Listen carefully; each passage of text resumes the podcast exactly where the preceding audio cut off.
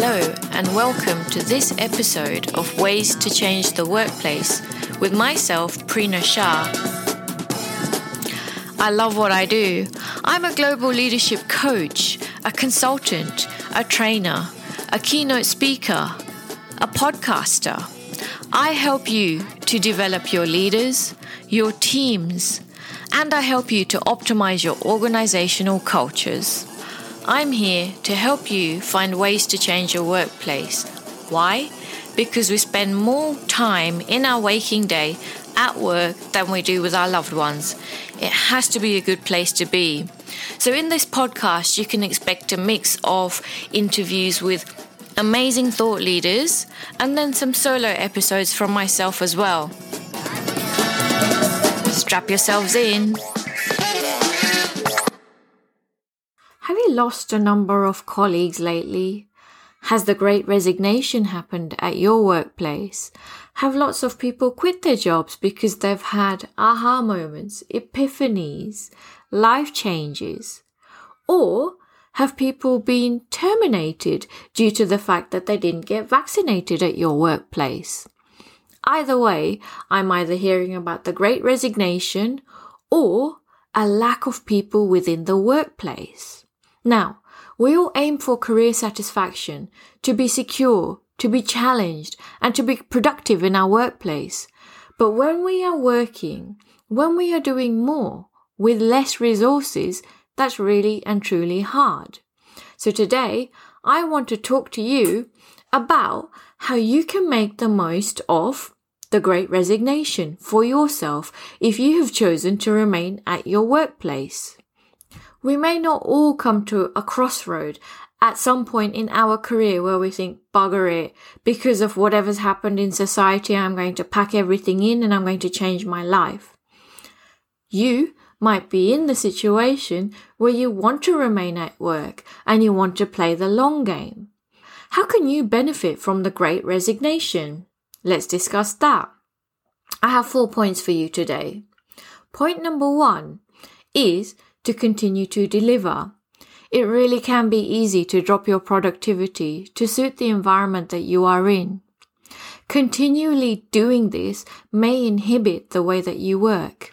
And it may, in fact, create a new habit for you and a new way of working, which is leaving you being potentially less productive.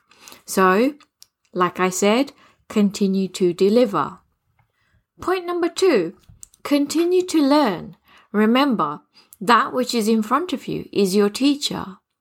Even learning how not to do things is an excellent piece of information. Learning need not be in the form of traditional training. In this respect, it could be from this podcast. It could be from micro learning that you are doing yourself. Or you could simply be learning by observing others. By observing the way that your systems are used and by observing the culture and what you can add to it. Point number three, it's a really big point. Do not dismiss. It is really easy to dismiss others as being not as focused, especially when you are in it for the long game and others might be deciding on their life choices. I often find with my coachees that they are high achievers. But remember, not everybody around you is, and not everyone around you has the same values or work principles.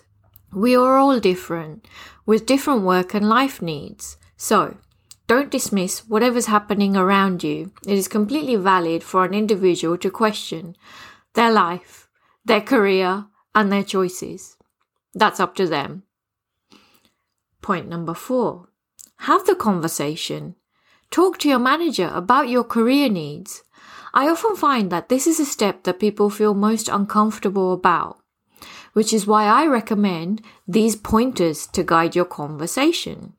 If you intend on staying in your workplace and you want to play the long game, consider talking to your manager to discuss your achievements, to discuss your learnings. Ask your manager's plans for the next quarter Yes, I say the next quarter and not the next year because of the rapid pace of change that we're working in. So sticking to quarterly plans is more realistic. That way you get to find out how you are going to fit in or what value you can add. Also share your career goals. Note that this can be a tricky one if you have decided that you want to move on to a different team internally or to a different project. Outline clearly where you hope to get to by X months and ask your manager if that's realistic and whether they can support you to get there. Make plans.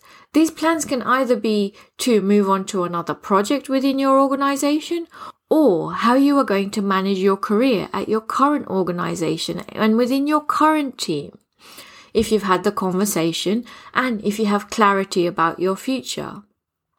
Now, for those people who are looking to leave, contact your network before you, you know, quit altogether. Put the quiet word out there and see what's available, what skills you need to develop to get you there. I wish you well in the trajectory of your career, whether you have decided to move on from your job or whether you've decided to play the long game.